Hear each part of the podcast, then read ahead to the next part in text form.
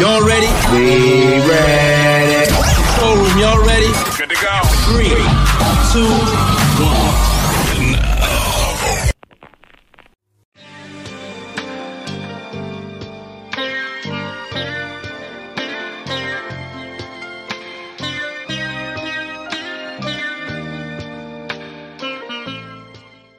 Hello, hello. Welcome back to the Delicious Tears podcast. I'm your host, The Solution, where I talk about a myriad of topics, plethora, cornucopia of things for the next 30 to 60 minutes, sometimes less, especially when I'm solo. But those co hosts, guests, uh, episodes will be returning shortly. People have grown people got stuff going on. All right. So uh, make sure you follow the podcast Make sure you subscribe to it via the Anchor app. I cannot stress that enough. You can also donate to the podcast via the Anchor app on the app. If you do not want to download the Anchor app, simply Google the podcast and it will come up. Also, Spotify broadcast the uh, that will streams the app, the uh, podcast as well. Stepping all over myself today, but today's topic is hypergamy. This is a conversation I had with um, my good brother, the Toe Box, and um, you know I'm not going to get into the description of because I have a clip from the Joe Budden podcast featuring Kevin Samuels as a guest on there, and he gets into it a little deeper. So I don't want to steal um, Mr. Kevin Samuels' shine and uh, the Joe Budden podcast platform, which is right now in jeopardy if you don't know what's going on with them. But um, let's hear what Mr. Kevin Samuels has to say about hypergamy.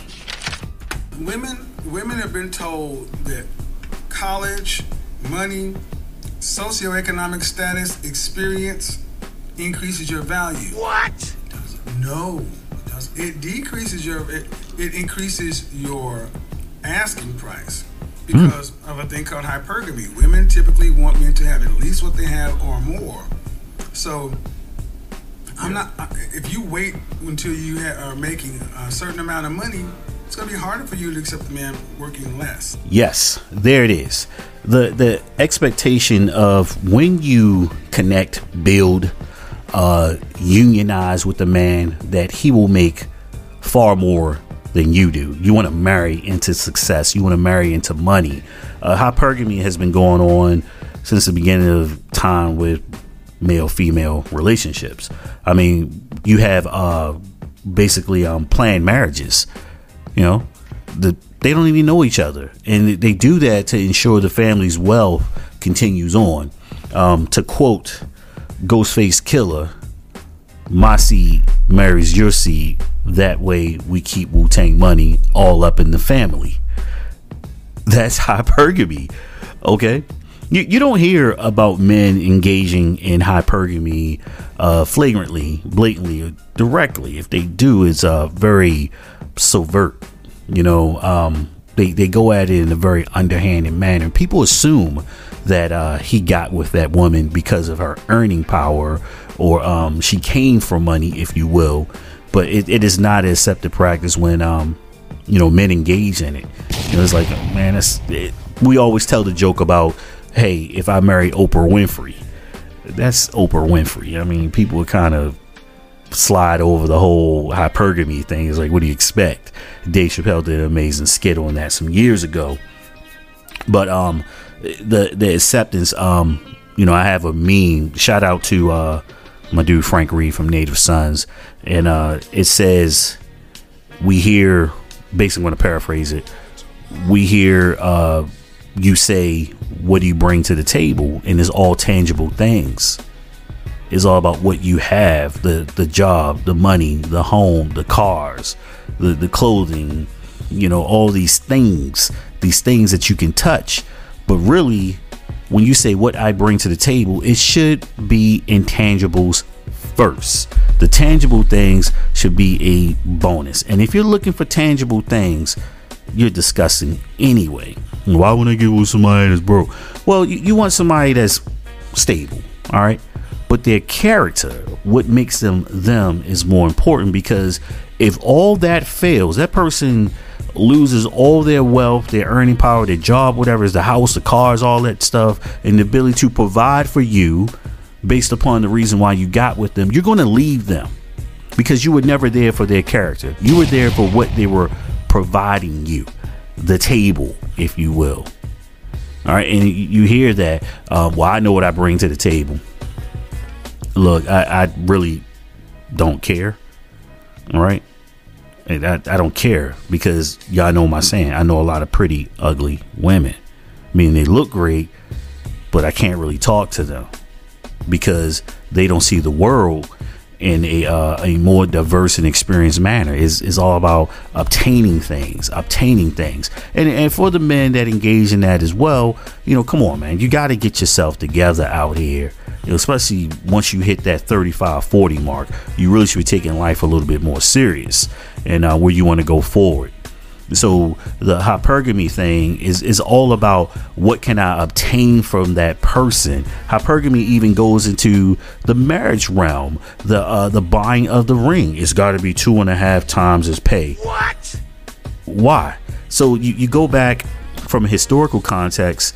Your ancestors tied string around their fingers to symbolize it together. That ring is nothing more than a symbol to tell other people, "Hey, I'm spoken for."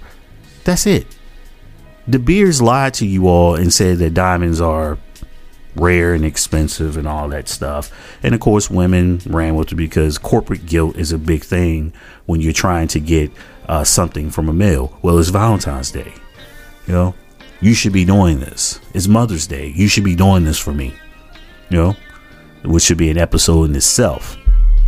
So, you know, he, he talks about that and it's very uh, impactful how he explained that, and he he talked about um, you know, your sexual worth. so you you like to say things uh like fine wine it ages well. Um in in a sense yes. Uh, with time comes experience and if it's well tamed well maintained it becomes vintage. It becomes uh coveted if you will all right, you know what you're getting. Like, okay, this person has seen the world. They've they've been through some things. They know what not to do. So I should want and I should value and desire that person because they have now reached a status where this is something to pursue. But when you don't present it as such, then yeah, it's a problem. But a lot of women inflate their sexual marketplace value. That's what the actual term uses. It's it's overinflated you know, where the, the first thing you meet a lot of women, once again, you know what I mean by a lot, you say, Tell me about yourself. And the first thing they rattle off is degrees, okay? Homes, cars, all these things. You know, um, we're even to the point now where I've heard women say, Well, I know I make more than him. What? You know, well, if you're going to use that as a factor, why are you with that man? Be by yourself. Date yourself. If you're saying, well, I know I'm going to make more than him. All right. He doesn't care about your money, by the way. He's not there for that. 90% of men are not pursuing a woman's money. Okay. That 10%, you clearly figure out what they're doing, women. Clearly, right away. They show their hand. So flaunting your earning power or your uh your possessions and stuff like that is very off-putting. Just like women will say, "Well, he was showing his his jewelry and his flash, pulling out all his money and all that stuff." That was sucker stuff. Women who present themselves with degrees and cars and homes and all that stuff too. That's also sucker stuff because it's the character. And you know, a lot of people are in it for titles okay and that goes back to hypergamy you know i want to be connected to this high earning man because now i know i'm well taken care of i don't have to worry about anything why should i work hard i should get a part-time job or just start a business because i know he got me you're not there for him you're there for the security. Now, I know that's primal women because that's how it was. We went out and we killed it and we drug it home and we threw it in the cave and we lit the fire and you prepared it and you made clothing and shelter and stuff from it. Well, we live in a different time. Okay? We live in a different time.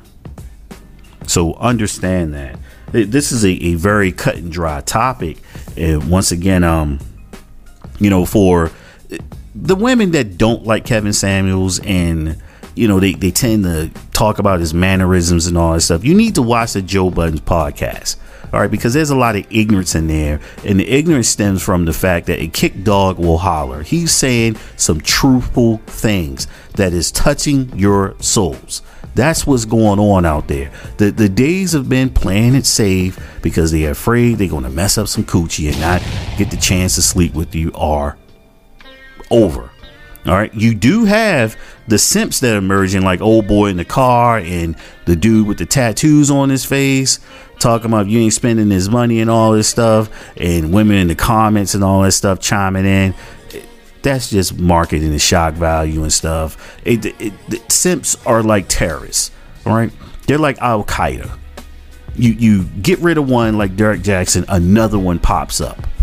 Right, it's a very simping and simpism is a very fluid thing. All right, there's going to be another guy trying to win favor by playing to your your emotions and your feelings and all that stuff and saying all the right things. The one of the the dumbest things that some women fall for is when a guy says, So tell me the type of man that you're looking for. You know, what are you looking for in a man? And you're gonna rattle off all these things, and he's making a mental checklist. And you know what he's doing? He's going to try to do all of those things that he's capable of doing to win you over when that's not him. I told you all a long time ago. Be like me mess up early and see if she can handle it. This is what I do. I'm not changing for you. This is who I am. Either you're interested or you're not. This is what I do. All right. So 90 days later, when I can no longer be my representative, you say, "Oh, he changed." No, he got comfortable, ladies. And I've said that before in a, a previous podcast, but some of you might have missed it, so I'm reiterating it. Okay. He sent his representative, just like a lot of you women send your representative. You get comfortable, Boom, got him now. I'm not doing that anymore. You stop going to the gym, you stop paying attention to your appearance, and you're like, he ain't going nowhere. Or as the saying, you know, I've heard before, don't nobody want this little fat ass but me. All right? What? Or guys will say that. Nobody want to. No, no, no. Another man's trash is another person's treasure. The dating market is the flea market of sociology. All right? Human interaction that's what it is. That person that you found so amazing, someone was tired of them. Okay? Someone was tired of it. All right? That fat booty that you've been pursuing, all right, that you want to pound out into a fine pulp, some dude was tired of that. All right? And whatever stuff that got on his nerves about her. All right? It's new to you. It's like a used car. All right? It's new to you. All right? So those of you out there practicing hypergamy, just know you're not there for that person. You're there for what they can provide you with. You don't care about them. You care about what they can do for you. And a lot of men are seeing through this. I am the solution. Thanks for tuning into the podcast. Make sure you tell a friend to tell a friend and uh, share it. Um, you can leave an audio comment. Remember, this podcast is anti troll, so you can't leave comments. I know some of you want to you know, it hurts your soul, which is one of the reasons why some of you don't follow the podcast because you want to be able to fire back and you can't. You have to leave me a vocal message, like a voicemail. You don't want to. But shout out to my dude, Jerron. He does that. Appreciate you. You know, always like the, the input and everything. Once again, I, I like to thank everybody that, uh, you know, contributes to the podcast, whether it's via topics, and or the music that you hear in the background. I appreciate you all. Make sure you support the artists of the music that I play by Mr. James Carter, MC Square, and the Native Sunz Collective. Make sure you support them. You can stream their music, except for Mr. James Carter. He does music because he likes to make music. All right, he needs to do something with that, James. All right, before I drag you all the way through the zone again. That's an inside joke. But I'm out of here. And as always, you can avoid all this stuff by just being a good human, better human too. And I'm out.